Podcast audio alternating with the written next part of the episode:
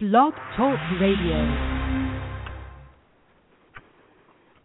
We're back on the Boss Man Show. We got basketball coming up with our basketball the coach Travis Williams with us. Coach, how you doing today? Glad to have you back on with us this week. Uh, I'm doing good, my man. It's certainly great to be back on. We're really, really excited about today's show. Yes, indeed. Well, Coach, we got to start with the hometown Atlanta Hawks. Absolutely looking like they, they might close out Brooklyn and get Washington. And with Kevin Love going down for Cleveland and the Bulls not all the way back to where they need to be, would you say if the Hawks need to cash in with this opportunity, might be their best chance to get to the finals ever in franchise history this year or today?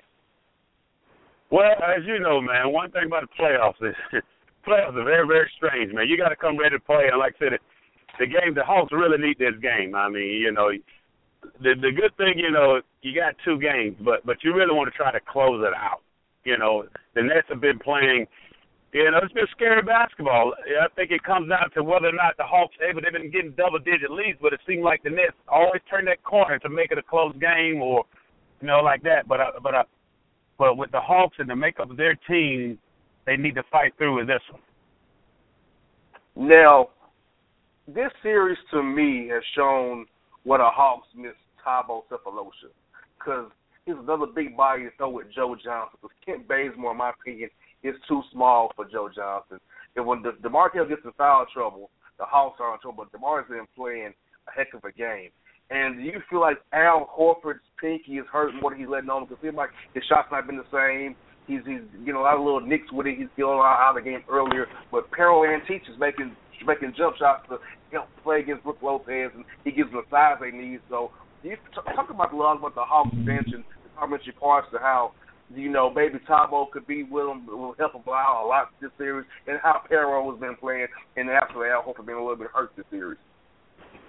Well, yeah, like you say, you hit it on the head. I think every time you lose a lose a player, uh, uh, uh, Thabo's, you know, versatility, especially his defensive mentality. You know, the guy's very versatile player. You know, offensive, defensively, and can get after those Joe Johnson uh, matchup problems. You know, for a defense throwing a big body on him like that. So, and like I said, it's going to come down to defense and getting stops. You know, I think that's that's the key, especially with the depth of your bench. But I think Al Horford, you know, he shot, you know, for some reason the last game he shot really, really well.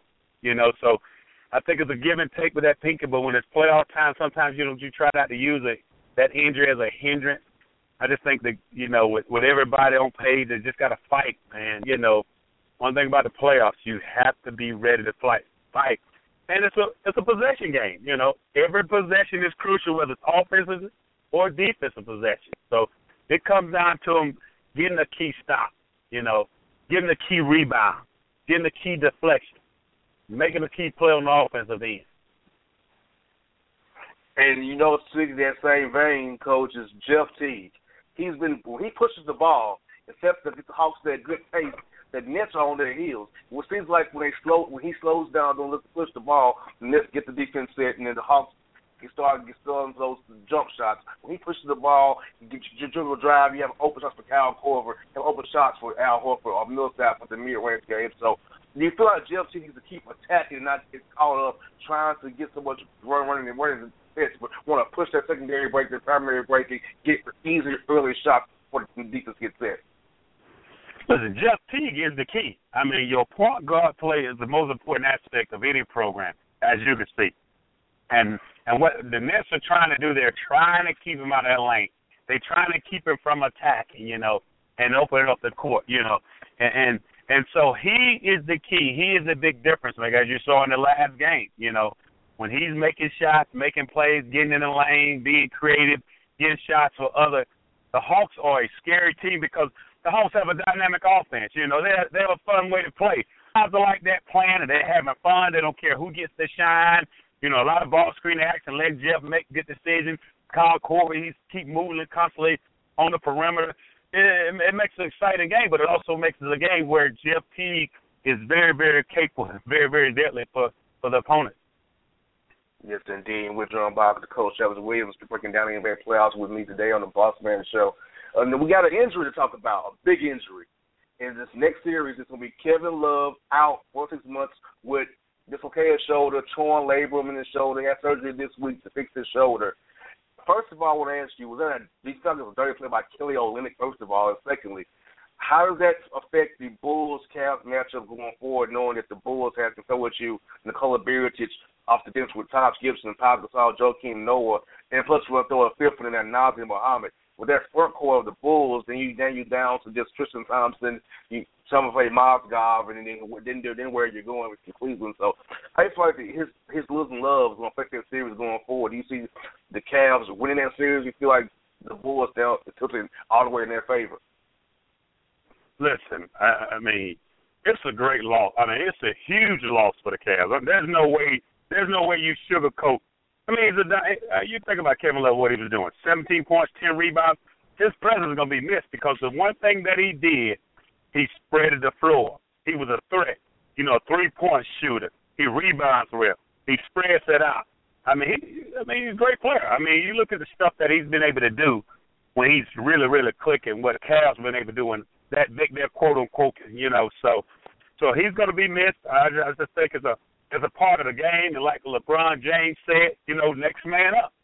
You know, that's why they're in the NBA. You know, is next man up. But but I think you know, LeBron has been in that situation when when Chris Bosh was out for a number of times with the Heat. So LeBron, he gets it. He's been he's been there, and so I just think with the type of player he is, they're going to find a way. You throw, throw on top of that J.R. Smith as well. So it's going to be interesting to see how this game plays out. You know, how this series plays out between the Bulls and the Cavs. But it should be an exciting season, series.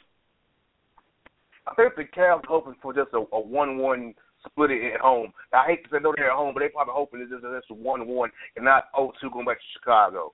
Because if it's 0-2 going back to Chicago, you can pretty much call it a day, right?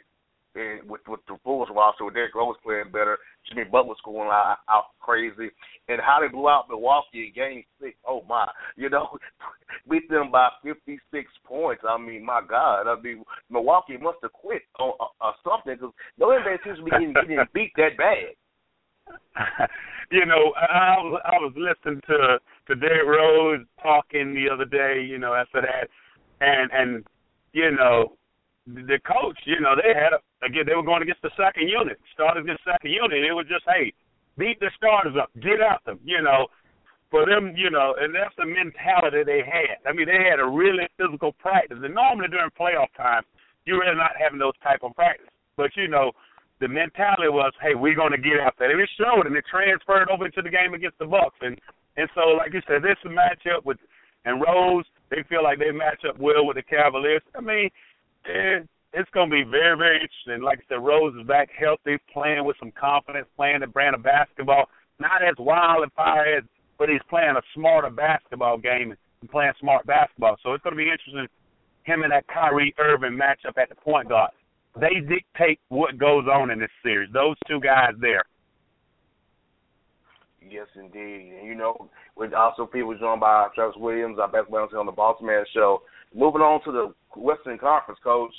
Clippers v Spurs game seven. It's a shame this is a first round match. This should be the Western Conference Finals match, not a first round matchup. But you would who would have thought the Clippers would actually win two games San Antonio? Show the fortune to get that done. Now game seven, yes, Saturday night in LA. What you know, this game is going to be all about execution. It's it is truly a make or miss league. Whoever makes the shots will, will win this game. Who do you think will be the key? What will be the X factors for each side get get the Clippers or the Spurs over the hump? Who do you feel will end up winning that game in LA Saturday night? Well, definitely. This is this is a big money game. This is where guys have to step up. The Chris Paul, the Blake Griffins, the DeAndre. This is where guys need to step up. This is why they get paid the big bucks. Game seven. It's going to show your mentality when you're in the heat of that battle. One thing about this this this playoff series is how you execute down the stretch. And and that's that's what happened with the Clippers. They were able to execute down the stretch and get a big win to force this game seven. And so, you know, I was thinking about what Pop said. Pop said to his team, he called them soft. He felt they were soft. They didn't play with any heart. They didn't play with any soul. They didn't play with the normal zap, you know, pass movement, cut, ball movement. You know, so it's going to come down to who executes, especially in key moments of the game, because it's going to be a possession game. Yes, indeed. It was going to be a great. It's going to be a fight before the fight on fight night. so we look forward exactly. to that, no doubt. Exactly. Exactly. And like I said, they're defending world champions, so you know, NBA champions. So this is gonna say, you know, this is I think this game is really gonna break or make the Clippers because this is where been their Achilles heel right here. They haven't been able to get over that hump. So to go against a Spurs team and to be able to get over the hump, this is gonna prove their value from the from the organization on down to seeing where this team is. Yes, indeed, and you know we have a we have another uh, close to home here, and right here down in Memphis, Mike Conley, game four, Cedric McCollum hit him with an elbow, an inadvertent elbow, knocked him out. Three facial fractures. He had surgery. He came to the game on the Wednesday night down in Memphis. He looked like he had been in a 12 round bout with Floyd Mayweather and Manny Pacquiao where he was looking. Report is out of Memphis today is that, hey, he's going to travel with them, but he probably won't play in game one. And Mike Conley is important, in my opinion, to getting Tony Allen to guard Klay Thompson or Steph Curry because Mike Conley can play either Thompson or Curry, and Mike Thompson, Mike Conley can go right back at Steph Curry, make him actually defend, not let him take off on defense. And if you have Nick Calathes and Beno Udrih out there, you, you Steph can rest on defense. So do you feel like if Mike Conley plays, the Grizzlies are able, able to win two games will make it more interesting series rather than maybe win one game in Memphis, win three or four in Memphis, and be a five game series when Golden State coast to the what's called finals, whether it's either Houston or the winner of the LA and uh, San Antonio series.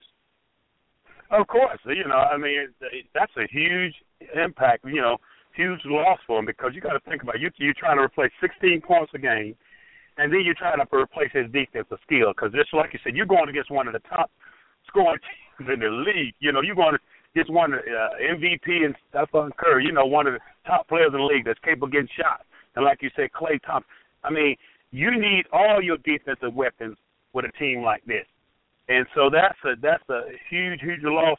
And and you know, I think and he's the hardest soul of the team. You think about it. Your point guard, the guy gets you the team, the guy that brings that energy, brings that enthusiasm, brings that leadership, that playmaking ability. It's important. It's important. You know, so you know, the who's the guy value of that? Like you mentioned, you know, Nick Calathes and, and Beno, you know, they need to step up and, and play. You know, they were able to get through this series here, but like I said, you're playing the best team in the league, and and so Mike Conley's uh, injury is definitely, you know, you know, hit hurt hurt the team. But at the same time, I always go back to this point: is that that's why, guys, the NBA is time for someone else to step up and play. You got that right. And finally, Coach, we we go into your field of coaching, college, college coaching is there. Billy Donovan leaves University of Florida to go coach the OKC Thunder, who, in my opinion, gave Scott Brooks a raw deal. Because if you're gonna fire a, Scott Brooks, you gotta have somebody better. And in my opinion, Billy Donovan is a great college coach, but going to Kevin Durant and Russell Westbrook's for agent years, is this who you really, really want to put put in, in Scott Brooks' place because those guys, from what we read, like Scott Brooks a lot, likes him personally a lot. And now you bring in Billy Donovan, college coach, with no NBA experience, to in an important year for your franchise. If Durant leaves and goes to somewhere else, OKC Thunder will, will pretty much be no one unless and Russell Westbrook leaves after that. They're back to just being a team of just getting ping pong balls trying to hope for the lottery pick. So Sam Presti bringing in Billy Donovan, his friend do you feel like this was a good move for the team? Do you think he can get Durant and Westbrook to buy in, Ibaka to buy in, and get make Durant stay there and Russell Westbrook stay there, stay there long term going forward?